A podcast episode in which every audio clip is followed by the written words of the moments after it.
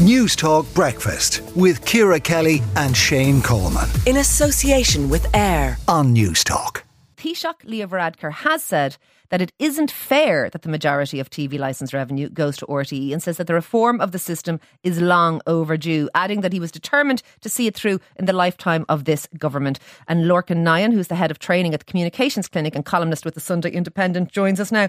I was very interested, as anyone who works, by the way, in commercial media is, in what he had to say uh, uh in terms of Leo. He said that RTE get the bulk of the licence fee, which you know, An Post get a tiny bit for processing it, and the, the BAI, the Broadcasting Authority of Ireland, get about 7% to make cultural type of you know programs and, and radio shows and, and, sort of things that are seen as having a, a, value that wouldn't get made otherwise.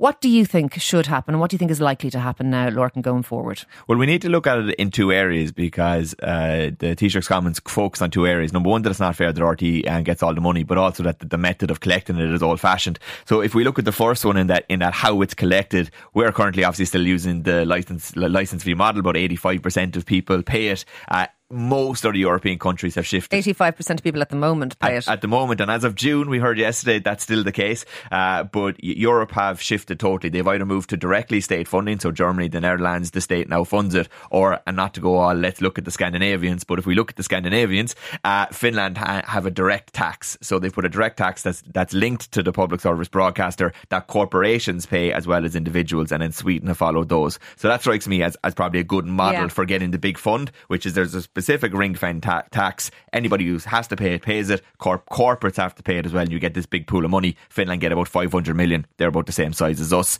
versus the current 200 million yeah. that involves a charge and you have to collect it and people feel like they're paying it rather than just get it taken out of their taxes. So we need to shift the model so there's more money. The, the more maybe controversial element of it is going to be who gets the money. Um, and that would be a big radical departure. So, as you said, Leo said that it's not fair that it all goes to RTE. He did say that there is public service broadcasting outside of RTE, and we would feel that. We feel we have a public service broadcasting remission, certainly during COVID and, and other mm. things like the RTE controversy that's currently raging, or like we cover that in a way that we believe is public service broadcasting. And so, and by the way, not just us, loads of loads of media organisations do. Exactly, and he actually used that term, public service media. Well, we're very used to public service broadcasting. I think it was probably specific to, to widen it out to include all media because the landscape is very, very different now than it was when, you know, the, the RTE model was set up in that people can now access news in inverted commas from so many different sources um, and they can access that freely okay, um, which wasn't the case previously. You had yeah. the public service broadcaster and you had paid for newspapers. So digital has changed everything. Digital largely, has totally it? changed everything. People can get direct access to information that's you know maybe not accredited, that's maybe not clear, that maybe you know speaks to their own biases or whatever it might be. So the landscape has changed, which means the model has to change okay. so that people need to be informed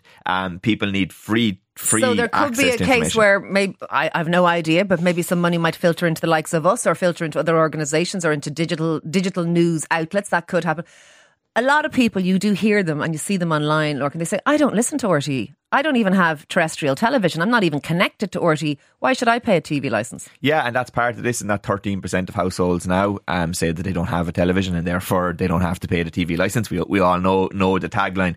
Um, so I suppose what it would be would be you'd have to convince people um, or try to convince people of the merit that even if you're not consuming every bit of media, the idea of having publicly funded media to inform the public yeah. is good for everybody. That an informed public um, from independent sources and from as many sources as possible, who I would imagine would have to apply for funding, will have to show that they're then rigorous in the in the facts. And do people understand that? Because I think um, most people who who work in media believe in public service broadcasting and believe in the value of it and the importance of it. In fact, to things like democracy, because misinformation. Mm huge challenge globally now. And if you can manipulate the people with misinformation, it's power. And, and, and so you can actually pump out propaganda in that way as if it looks like it's not propaganda.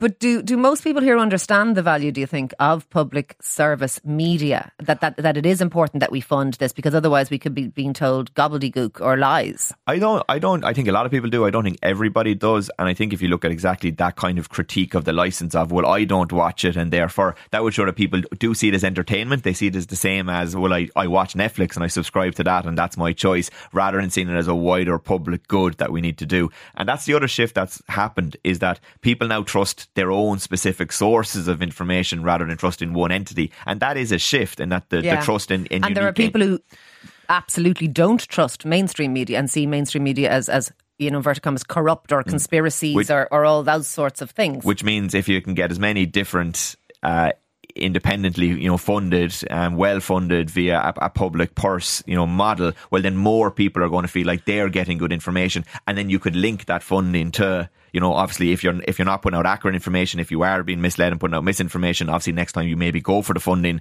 in some form of independent BAI process well maybe then you don't get it. So eh, I I think it does need to shift. It probably hasn't happened thus far because this is going to annoy a lot of people Oh, people sure. not getting funding, people getting funding, and it was easier to just let the status quo go. Nobody liked the status quo, but nobody gets blamed for the status quo. and that's fair enough. The inertia thing keeps us all on our on our, on our same road.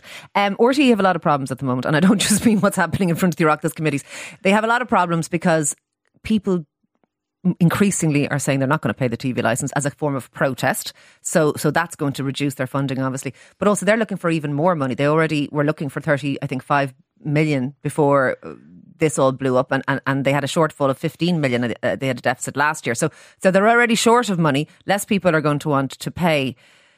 How do we square that circle? Because it would be a very unpopular move at the moment for politicians, and politicians don't like to do unpopular things for them to be giving more money to RTE while while we, while every day we see a new revelation about flip flops or, a new revelation about you know exit packages worth hundreds of thousands. Like people are kind of going while RTE are throwing money around like snuff it awake. Why should we give them any more? And that's just going to continue because the story is going to keep rolling and rolling. There's going to be new, specific, tangible examples that people can understand and get angry at straight away. It's not wider corporate governments. It is flip flops. It is hundred grand. It is, you know, they're very Yeah. specific things people can look at. So I think that's why, and the Taoiseach has decided now is probably the time to, you know, let's not waste the cr- crisis and let's widen this out because, yeah, politically, you're not going to be able to give portions of new money to RTE. They're already 60%, I think 59% funded by the TV license. So the commercial, you know, arm has, I has got weaker. Two, 200 million last year in, public funding, and I think it was 100. They were they were on about 350 million, Mm. so I think it was 150 million commercial. So, so unlike most of our other sort of semi-state commercial bodies that get most of their money commercially and a little bit of money from the government, they're the other way around at the moment. yeah, they're significantly f- Yeah. f- funded for, from the TV license, which means they're then very reliant on it. And as you say, it's already not enough. Um, and so, and like that's part of the anger within RT at the moment is that they feel like they've been operating on, on a shoestring. I mean, Emma Kelly very early on they started talking about you know remotes with no batteries in them, and that's why they're so angry because they feel they can't do it their does look like there were two RTEs. In fairness, it looks like there was those who had to put in forms in triplicate to get a pen, and then those that had a very different experience. Yeah, and I think part of these reviews is going to end up having to look at RT as an entire entity and saying, look, what's working and what isn't, where is the This return is on going to be a investment and what raging debate for a long time. Look, thank you very much for coming in and speaking to us. That is Lorcan Nyhan there, who's head of training at the Communications Clinic and columnist with the Sunday Independent. Let us know how you feel about paying your TV license at the moment and what you think should happen because RTE are looking for more money. But do they need to prove that they'll spend it wisely or, or how do you feel? Where do you stand on all of that? Do let us know this morning. You can WhatsApp us, of course, on the usual number. News Talk Breakfast with Ciara Kelly and Shane Coleman. In association with AIR. Weekday mornings at 7 on News Talk.